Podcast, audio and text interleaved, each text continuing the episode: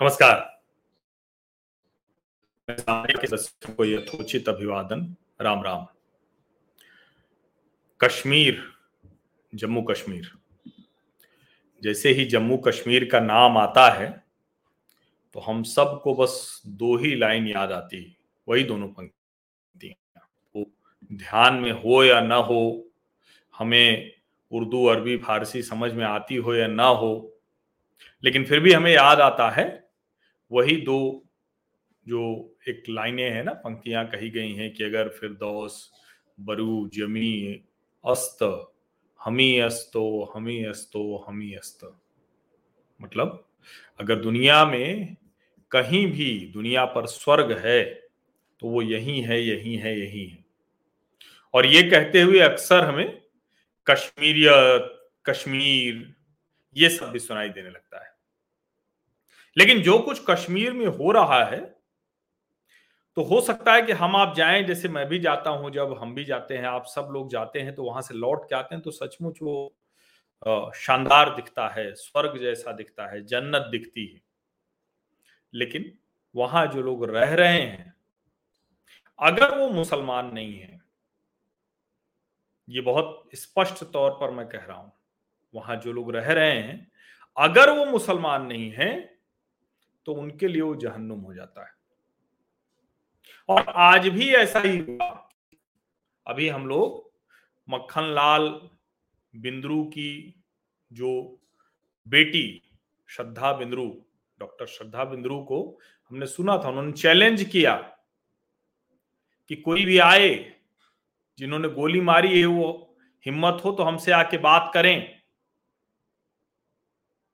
अभी जो है, वो उसका आक्रोश, उसका गुस्सा, उसकी चीख, वो हमारे कानों से हट नहीं पाई थी, गूंज रही थी।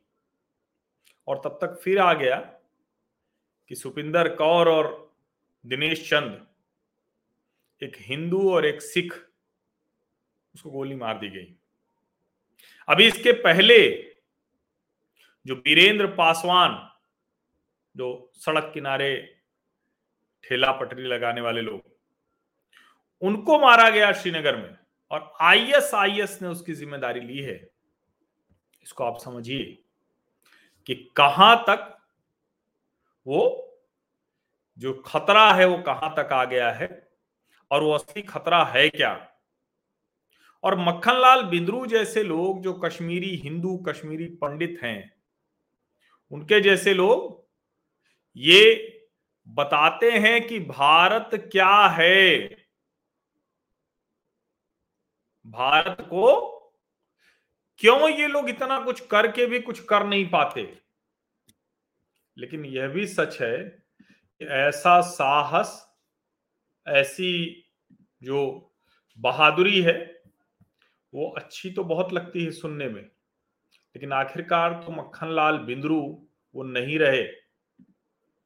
और हम बार बार ये सवाल पूछा जाना चाहिए, हम पूछते हैं कि आखिर कौन जिम्मेदार होगा? हमारी सरकार जो है, वो अगर वहाँ हिंदुओं और सिखों को नहीं बचा पा रही है, अभी ये देखिए, ये मॉर्निंग कश्मीर है, बड़ा अच्छा लगता है ऐसी हेडलाइन देख के ना, जब फारूक अब्दुल्ला जैसे लोग कहते हैं कि pandit part and parcel of our shared history यही फारूक अब्दुल्ला वो जब 370 हटाने की बात हो रही थी तो क्या कहा था उन्होंने? आपको याद है क्या? उन्होंने कहा था कि ये जो 370 हटाने की कोशिश हो रही है, बाहर से लोगों को लाने की कोशिश हो रही है, ये हम होने नहीं देंगे। और उनको लगता है कि हम चुप बैठेंगे क्या? ये अप्रैल 2019 में उन्होंने कहा था। और आप कमाल देखिए कि अभी भी जब उनको थोड़ा सा मौका मिला तो उन्होंने कहा कि चीन आएगा हमें बचाने। चीन आएगा हमें बचाने। पाकिस्तान उनको लगा कि ये कमज़ोर हो गया है तो चीन आएगा हमें बचाने, ये फारूक अब्दुल्ला ने बोल दिया। महबूबा मुफ्ती बोल देती है। और आखिर क्यों ऐसे लोगों को भारत की कश्मीर की राजनीति में कोई जगह मिलनी चाहिए, कोई स्थान मिलना चाहिए? तमाशा हो रहा है लखीमपुर खीरी में। लखीमपुर खीरी में मैं पहले दिन से जो कह रहा हूँ, घटना के तुरंत बाद से और उस पर कायम हूँ कि अगर अजय मिश्रा उनका बेटा दोषी पाया जाता है तो बिल्कुल उनको कड़ी से कड़ी सजा दीजिए। लेकिन सवाल ये है कि ये जो वहशीपना हैवानियत हो रही है किसान आंदोलन के नाम पे रोज किसी न किसी को पीटते रहेंगे तो कभी तो आदमी फिर उत्तेजित हो जाएगा ना? क्योंकि यहाँ तो आप ये कह रहे हैं कि सब शांति से रह रहे हैं, फिर भी गोली मार देंगे।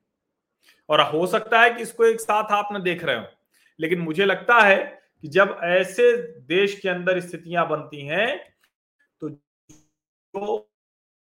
जम्मू कश्मीर जैसी जगह पर, वहाँ ये लोगों को लगता है, ये जो घाटी में आतंकवादी हैं, उनकी गतिविधि बढ़ जाती है। ये बात प्रधानमंत्री नरेंद्र मोदी को सुरक्षा एजेंसियों को समझना पड़ेगा, गृहमंत्री अमित शाह को समझना पड़ेगा। वरना ऐसे ही जो हिंदू और सिख हैं, वो कहेंगे कि कश्मीर जन्नत नहीं, जहन्नुम है। और जब ये कश्मीरी हिंदू कह रहे हैं तो उनका जो कलेजा है ना वो मुँह को आता है। अब जरा कल्पना करके देखिए, ये दोनों शिक्षक थे, जो खबरें आ रही हैं वो सुनेंगे आप तो कलेजा काँप जाएगा, हिल जाएगा। और ये जो फर्जी, कश्मीर, कश्मीरियत, इंसानियत, इस तरह का तमाशा, झूठ फैलाने वाले लोग हैं ना, इनको जोरदार तमाचा पड़ना चाहिए। ये जो कहते हैं ना कि कश्मीर, कश्मीरियत और इंसानियत, वहाँ आई कार्ड चेक किया गया है। उस स्कूल में आई कार्ड चेक किया है और जितने मुस्लिम्स थे, उनसे पूछताछ करके, उनको इंटोरोगेट करके और छोड़ दिया गया है। लेकिन जो हिंदू और सिख थे, वो लड़की और लड़का, एक हिंदू, एक सिख, उनको मार दी गई गोली।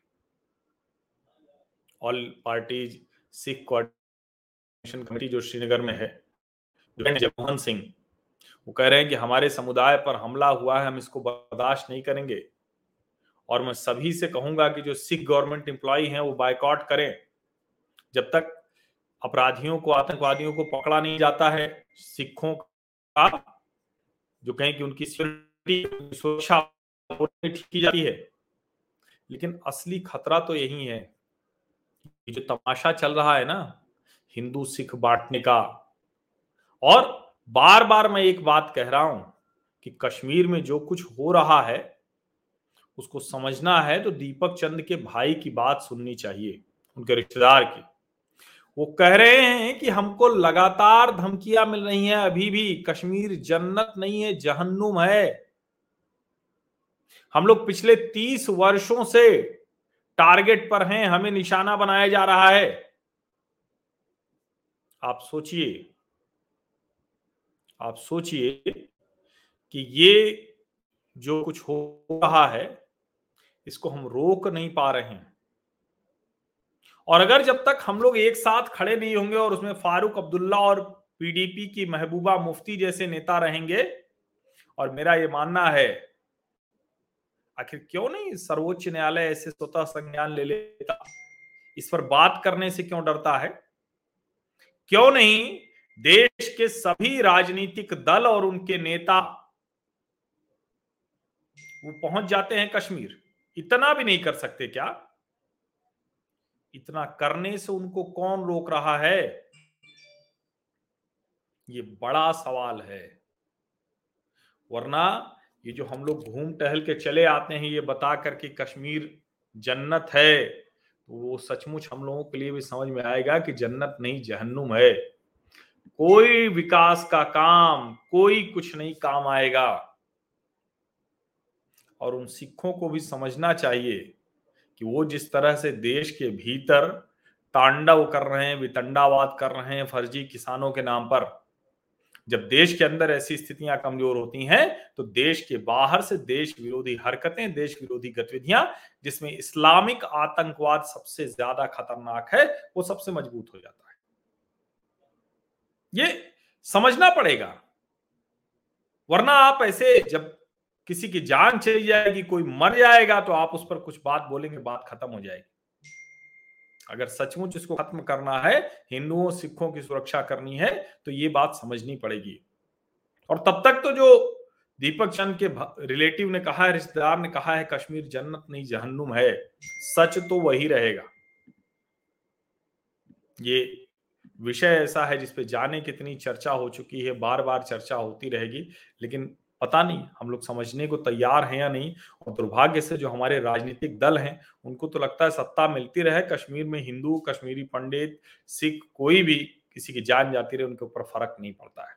शर्मनाक स्थिति है प्रधानमंत्री नरेंद्र मोदी जी, गृहमंत्री अमित शाह जी, कम से कम आप तो इस तरह से जो लगातार और ये सिर्फ़ मक्खन लाल बिंद्रू या एक स्ट्रीट वेंडर या कोई सिर्फ़ दो टीचर, ऐसा नहीं है। लगातार आप देखिए सरपंचों से लेकर सब कुछ। और अगर वो मुसलमान भी है और भारत की बात कर रहा है तो उसका भी जीवन उतना ही खतरे में है, जितना किसी हिंदू या सिख का है।